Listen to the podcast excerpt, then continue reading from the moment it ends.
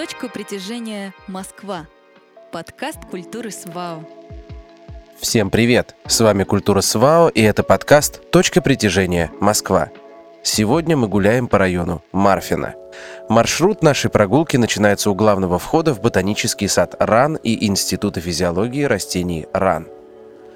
Мы проследуем на юг по Ботанической улице мимо стеллы с гербовым знаком района – посетим музей криптографии, посетим внутренний дворик киностудии «Союз мультфильм», чтобы увидеть скульптуры, культовых мультперсонажей и многое другое. Точка старта.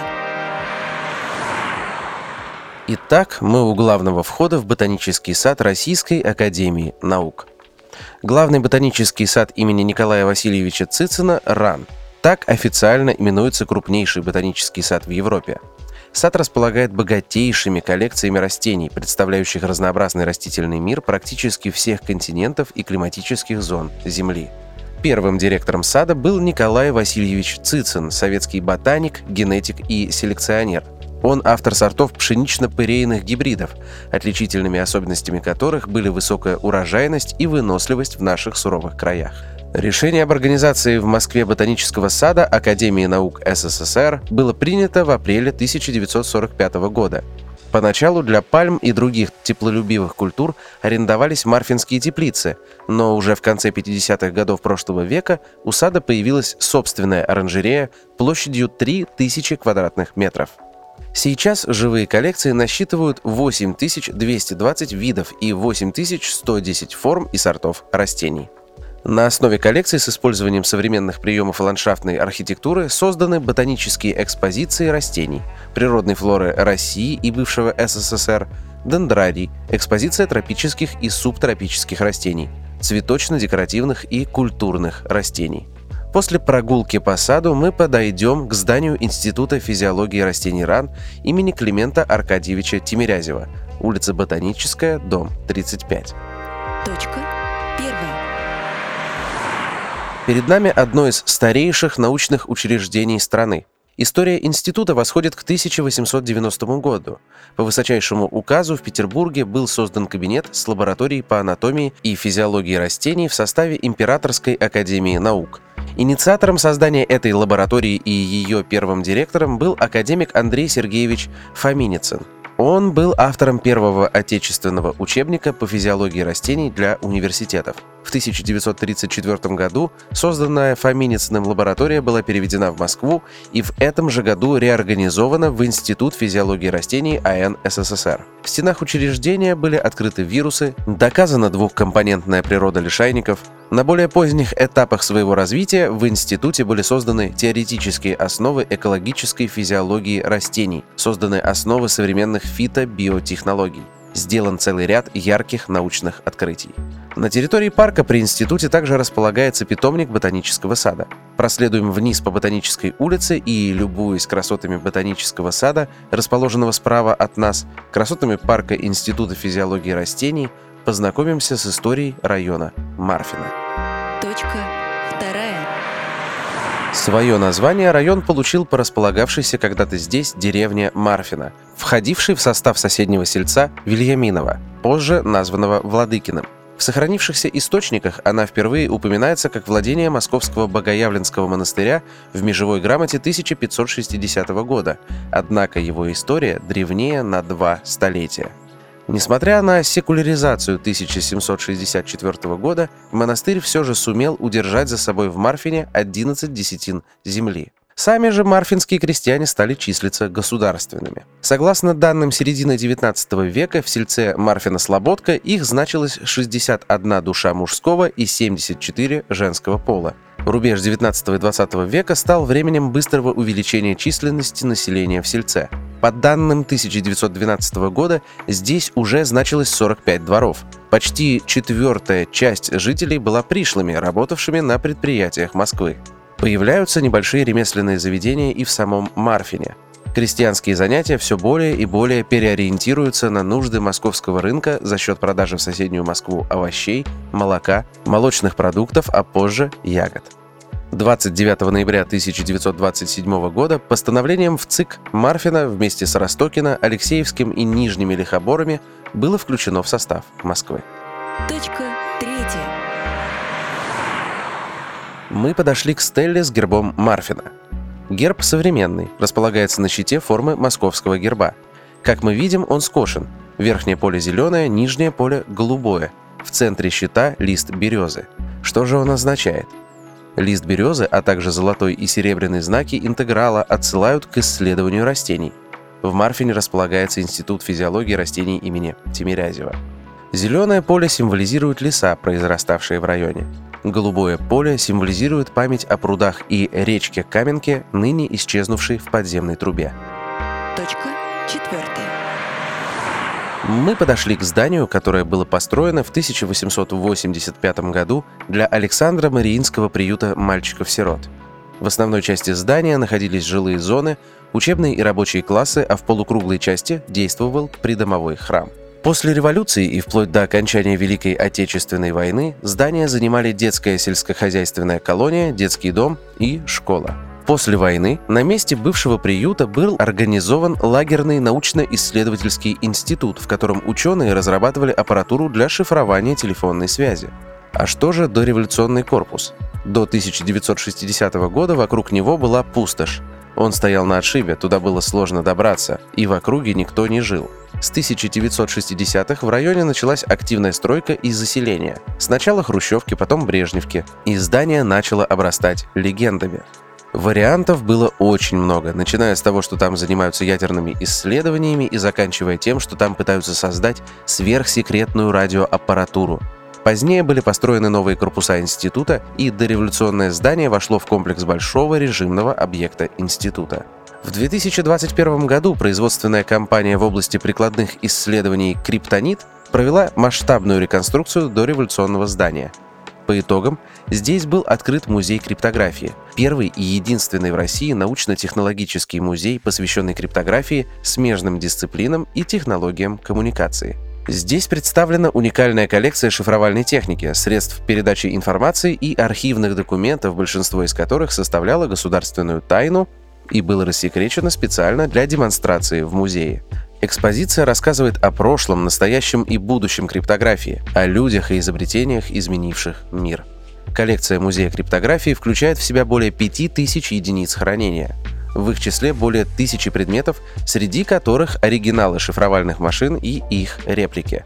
Сегодня Музей криптографии — единственное место в России, где можно увидеть легендарную советскую шифровально-кодировочную машину Фиалка 3М, знаменитую немецкую шифровальную машину Enigma и еще множество редких исторических предметов и документов.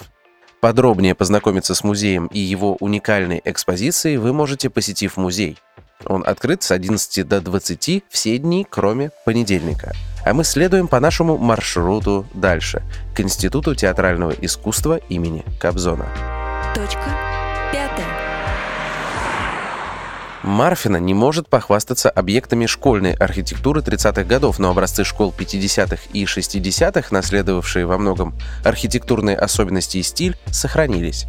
Мы подходим к первому из них – зданию, что располагается на Ботанической улице, дом 21. Этот пятиэтажный блочный дом 1961 года постройки – здание одного из наиболее распространенных типовых проектов Московской школы – Моспроект Юг и Моспроект Север. Проекты отличаются ориентацией главного фасада. Это одни из последних в Москве, разработанных около 1955 года на основе переходной однокорпусной архитектуры. Проект создан архитекторами Степановым и Чекалиным. Главная особенность этих пятиэтажных школ – попытка избавиться от узких коридоров.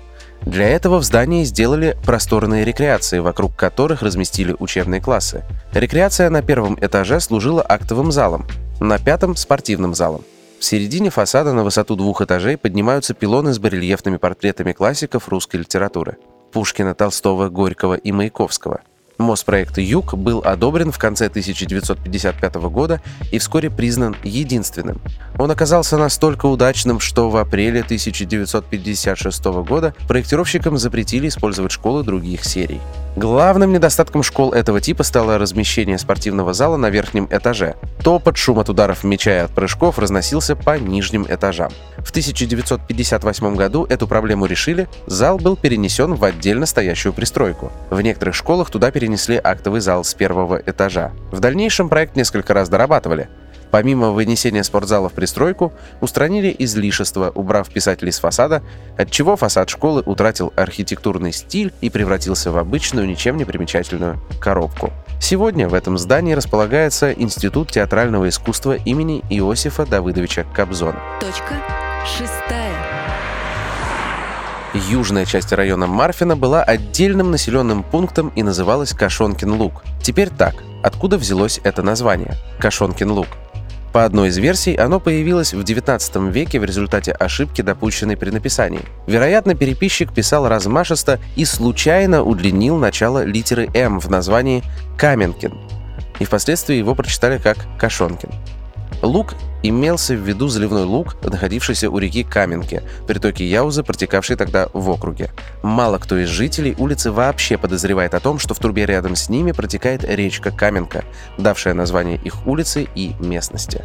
Новое название прижилось, и с 1925 года улица, ведущая от Кашонкина луга к дороге на Сергиев Посад, получила название Большой Кашонкинской улицы. 1 марта 1966 года она была переименована в улицу Академика Комарова. В декабре 1929 года в Марфине был создан совхоз для снабжения столицы свежими овощами. Помимо местных жителей, в нем работало много выходцев из других регионов страны – Орловской, Тамбовской и других губерний. Совхоз и находившееся на его территории профтехучилище располагались в районе дома номер 4 улицы Кашонкин-Луг. Совхоз славился своим тепличным хозяйством и продолжил свою работу даже после того, как Марфина вошло в черту Москвы. А профтехучилище выпускало специалистов по специальности выращивания огурцов в закрытом грунте. Точка седьмая. Памятник вечным сынам отчизны посвящен воинам 150-й Идрицко-Берлинской дивизии и располагается у дома 9А на Ботанической улице. Мемориальную композицию возвели в 70-е годы прошлого века. На переднем плане обелиск из серого гранита с изображением Знамени Победы и надписью «Вечным сынам Отчизны». Позади кирпичная стена, копирующая руины поверженного Рейхстага. 150-я Идрицко-Берлинская дивизия Ордена Кутузова сыграла ключевую роль в штурме главного здания символа гитлеровской Германии. Она была сформирована в сентябре 1943 года близ города Старая Русса. Участвовала в освобождении городов Идрица, Режица и Мадона. Осенью 1944 года дивизия вела наступательные бои в рамках Рижской операции, а зимой ее бойцы сражались в составе Первого Белорусского фронта.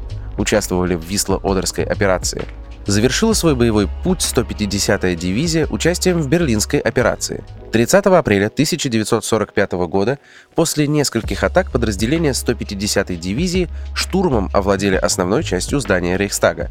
Оставшиеся в нем фашистские части оказывали ожесточенное сопротивление. Драться приходилось буквально за каждое помещение. Троим бойцам, Алексею Бересту, Михаилу Егорову и Мелитону Кантария, поручили водрузить штурмовой красный флаг дивизии на крышу здания. Именно он вошел в историю как знамя победы. Точка финиша. Заключительная точка нашего маршрута – внутренний дворик знаменитой советской киностудии «Союз мультфильм». Здесь мы можем отдохнуть и осмотреть фигуры известных мультперсонажей. Не упустите возможность сфотографироваться с ними. Киностудия переехала в Марфино в новое здание в 2017 году – Ранее она располагалась на Долгоруковской улице. История киностудии была яркой и драматичной. Пробежимся по основным вехам. В 1936 году по распоряжению Совнаркома СССР московские анимационные студии объединились в одну – «Союз Дед Мультфильм». Правда, уже через год слог «Дед» отпал. Первые звезды студии уже состоявшиеся режиссеры Иван Иванов-Вано, Валентина и Зинаида Брумберг, Владимир Суеев, Дмитрий Бабиченко – Поначалу они снимали исключительно короткометражные фильмы для детей в диснеевской манере, изучая целлулоидную технологию. Однако постепенно мастера осваивали новые жанры и техники. В 1945 году выходит первый полнометражный мультфильм «Пропавшая грамота». Со студией начали работать великие театральные актеры, которые не только озвучивали героев, но и снимались как в игровом кино. По этим съемкам аниматоры потом воспроизводили движения в рисунке. Этот метод называется ротоскопированием. В 1953 году Союз мультфильм начинает производить кукольные мультфильмы. С 1957 года рисованные и кукольные ленты начинают покорять зарубежных зрителей, а после успеха в Венеции «Снежной королевы» Папа Римский призвал паству смотреть советские мультфильмы, самые добрые и гуманные в мире – с оттепелью пришли экранизации мировой классики, остросатирическая анимация и так называемые мультфильмы для взрослых. В 1969 году Союз мультфильм подарил зрителям первый анимационный мюзикл «Бременские музыканты», первый рисованный цикл «Ну погоди» и мультжурнал «Веселая карусель», существующий и сегодня – в 1979 году Юрий Норштейн завершает работу над картиной «Сказка сказок», получившей мировое признание и носившей с 1984 по 2003 год титул лучшего мультипликационного фильма всех времен и народов. Норштейн получит государственную премию СССР за фильмы «Лиса и заяц», «Цапля и журавль» и «Ежик в тумане». Пережив непростые 90-е и нулевые, «Союз мультфильм» начинает новый отчет. В 2017 году киностудия переезжает в новое здание и проводит масштабную технологическую модернизацию. Помимо традиционных авторских короткометражек, коллектив взялся за производство сериалов. Завершается работа над полнометражным фильмом «Гофманиада», длившаяся почти 15 лет. Это первый полнометражный фильм студии за последние 30 лет. Студия почти вдвое увеличивает творческий коллектив и продолжает привлекать профессионалов в области анимации в свою команду. На базе студии открывается технопарк, где будут представлены все анимационные техники. Кукольное производство, пластилиновая анимация, традиционная рисованная анимация и 3D-анимация. Помимо традиционных курсов для молодых аниматоров, Союз мультфильм открывает первый детский образовательный центр. На территории студии появляется собственная экспозиция с редкими и оригинальными работами великих мастеров советской анимации, а также выставка декораций и кукол из фильма «Гофманиада». Наша прогулка по району Марфина подошла к концу. Слушайте и другие наши экскурсии по районам округа вместе с подкастом «Точка притяжения Москва». До новых встреч! С вами была Культура СВАО.